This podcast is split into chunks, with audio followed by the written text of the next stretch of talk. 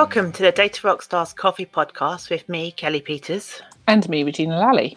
This week, we have a mix of stories to talk about. We will continue from last week's podcast, talking about the impact of a data breach on individuals, and also look at the latest action from activist Max Schrems and his NOYB organisation. And then finally, we'll touch on the latest news from the Information Commissioner's Office. Packed session.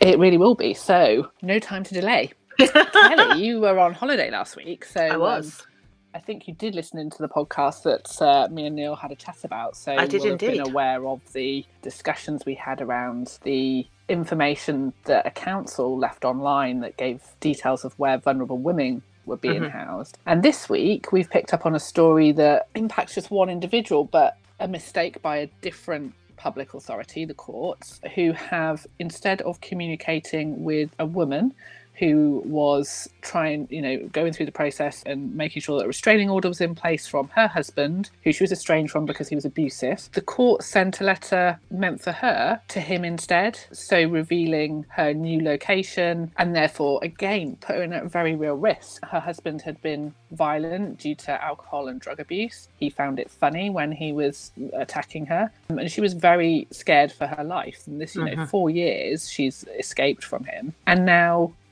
because of this, what some people might just consider to be an admin error, is now having to uproot her life. She's been living with a friend, and because he now knows where she is, she has to uproot her life, move her mm. job, change her car probably again, in order to escape and protect her own life. And this is a massive impact on one individual because of information that hasn't been used properly and sent to the right person. And I don't think you can underestimate the, the impact that this has and it's not the first time it's happened you know No. we in the past we've talked about i think kent police did something similar and were Mm. fined by the ico for it and the court is also based in kent so it's just it's so avoidable with good checking practices and and being aware of what the impact of what you're doing can actually have on individuals Yeah. rather than seeing it as oops it's gone to the wrong person Yeah. I mean, and I know that court system as a whole in this country is under massive strain. at, at the moment. However, do you think that it takes a moment, just a mere moment, to check something before you send it, especially where you're talking about this type of case where you know you could this woman could really be put at harm again because of the details that have been shared. So it just really resonates that that type of breach and one individual, when we've always said it's not about the volume, it's mm. about the impact. And and this has a real impact of being not just emotional distress, but real physical harm. So for me, it resonated. There's a massive investigation that's going to go on into this. And I would say to anyone that's listening, you know, do take that moment before you send an email, before you send a letter. Really make sure that the details are correct and you know that you're sending it to the right person because I wouldn't want to be the person that's made that mistake that could have led to that level of distress or harm. Absolutely. I think that's some really good points there. And having those processes in place will help to make sure those sort of simple errors don't happen. Yeah. And moving on from that, which is a really tough subject and it's, you know, it's quite deep for the first topic that we were going to cover. It's one that's important to resonate. We're going on to one which is more from an activist perspective, um, someone that's really trying to raise the profile of how data is being misused behind the scenes uh, on the internet. So for anyone that's listened, you know we would have talked about Max Schrems in the past. We talked about the decision last year to nullify the uh, privacy shield. That was Max Schrems. He's on a Mhm. real mission this year to um, identify websites that are non-compliant when it comes to the use of cookies. Right. And he, his mission is to um, identify 10,000 websites this year. It's a massive, yeah, it's a massive endeavor with his organization, um, NOYB. He has contacted 500 companies. Some of them include the likes of Seat and Nikon, the, the camera producers, and said, Your cookie compliance isn't compliant with GDPR. You need to change it. And if you don't, I'm going to send a complaint to the respective European uh, supervisory authority. Some people have made actual changes. They've listened to what he said, realized that they're tracking activity that's going on, which is then leading to our data being sold to multiple third parties that we're not aware of, have made changes. And simple changes like having on the, the cookie banner being prominent, giving individuals real choice to reject, really questioning whether or not you can rely on legitimate interest. And a lot of them have really changed and moved directly to the consent model, which, Good. in our opinion, is the only option. Legitimate mm-hmm. interest makes no sense. But he has now sent, so of the 500 companies, he's sent 422 complaints to different organizations. So that then means it was just 80 yeah. organizations that actually did anything about it. Yeah. Wow. He's not shying away from this. He's been very clear that, you know, he really wants the, the supervisory authorities to enforce the GDPR. He wants individuals to have real choice about how their data is being used. And you might think, oh, it's only the big companies, but he's scanning websites large and small. So uh, wow. I, for me, I think it's the he's doing this. There have been a lot of notifications. There was one today and one yesterday in Spain and in France where the authorities are really coming down hard on cookie use. Now, this country is a little bit lagging behind at the moment of that. But if you have European individuals accessing your website, you need to be aware that you could be subject to a complaint outside of the ICO. So you know take it seriously. Understand how your website uses cookies.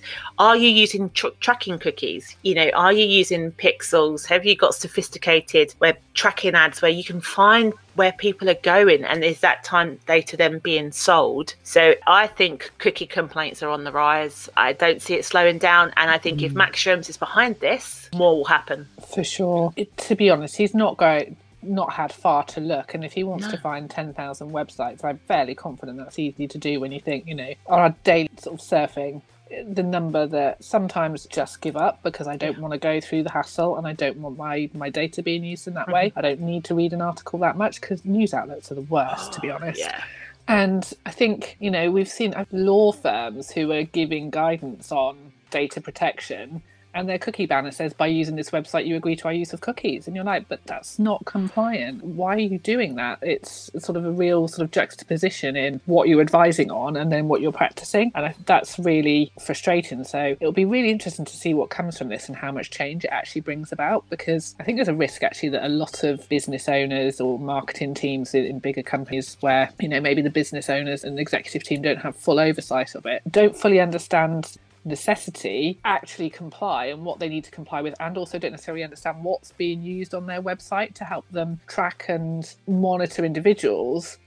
And if they're not fully aware of it, they're probably not using it properly and they're not in control of it. So I think there's real risks of organizations getting burnt by this if they don't undertake a bit of investigation into how cookies are used on their website and make sure they're used in a way that they're comfortable with. Absolutely. And I would say if this is now hitting the press, there will be local activists that are seeing this as an opportunity to contact companies to say, you've got a non-compliant cookie banner. I feel that my data is being misused and then we'll put in complaints. And they will definitely go to the ico and we have seen those because we've helped clients with those complaints. So it's be mindful that whilst you might think it's never going to happen to me there are a lot of local activists that may well see this as a, a way to raise a point with you. So mm. do take it seriously. And I know that there are some businesses that have made the decision that they don't want to use cookies on mm. their website for, you know, this very reason. But make sure that's clear on your website as well. Actually have something that says we don't use cookies because people are informed and then are not going to make an inquiry to say, what are you using on us? Yeah. Obviously it's a simple one to say we're not using anything.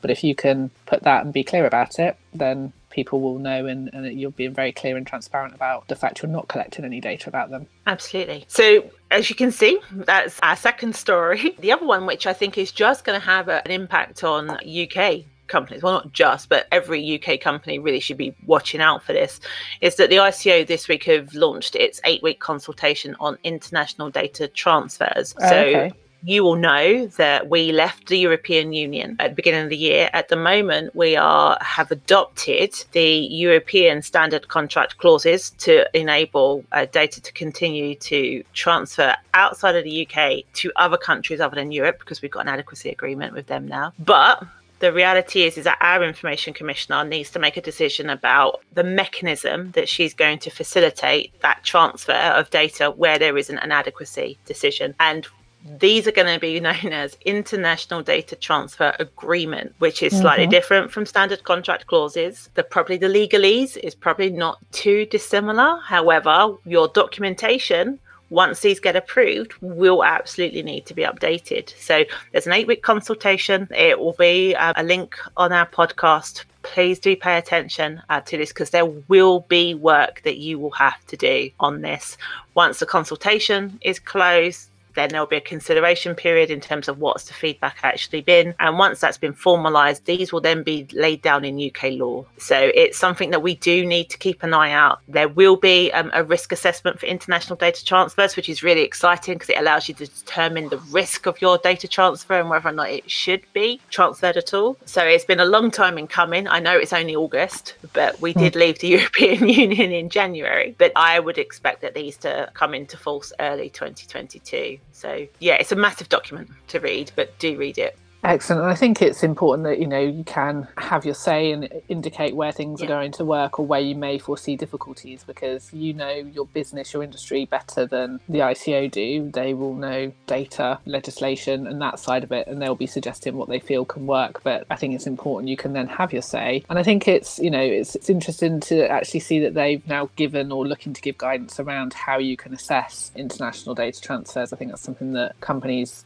sort of have struggled with being able to actually have something that they can document and say this is what we thought through process and fully understand the risks of what it is they're transferring to the countries they're transferring it to i think will be um, sort of a welcome addition to the, the guidance that's provided Absolutely. You know, and the commissioner is required to do this under the, the regulation to go out to consultation. So do, like you said, Regina, I agree, um, 100% read it. We'll do more on it. We'll do, you know, more uh, webinars and more data information that will be published. But have your say. Eight weeks is not a lot of time. You know, I know we're in the summer. You might not be around at the moment, but when you get back, you know, spend some time taking a look at it because it will absolutely have an impact on, on, your contracts. So, yeah, so it's been quite an interesting week in terms of stories and guidance, and we're, we've run out of time. Wow, that has uh, flown by, and that's always what happens when we try and squeeze more than the, the standard two stories in. Um, but I hope uh, you've all found it interesting to listen to, and we've certainly enjoyed another really good discussion this week. If you've got any thoughts or topics you'd like us to talk about in future episodes, please do get in touch with us on coffee at dbxuk.com. And next week, we've got a special guest joining us to uh, add to uh, the conversation and get a slightly different viewpoint. So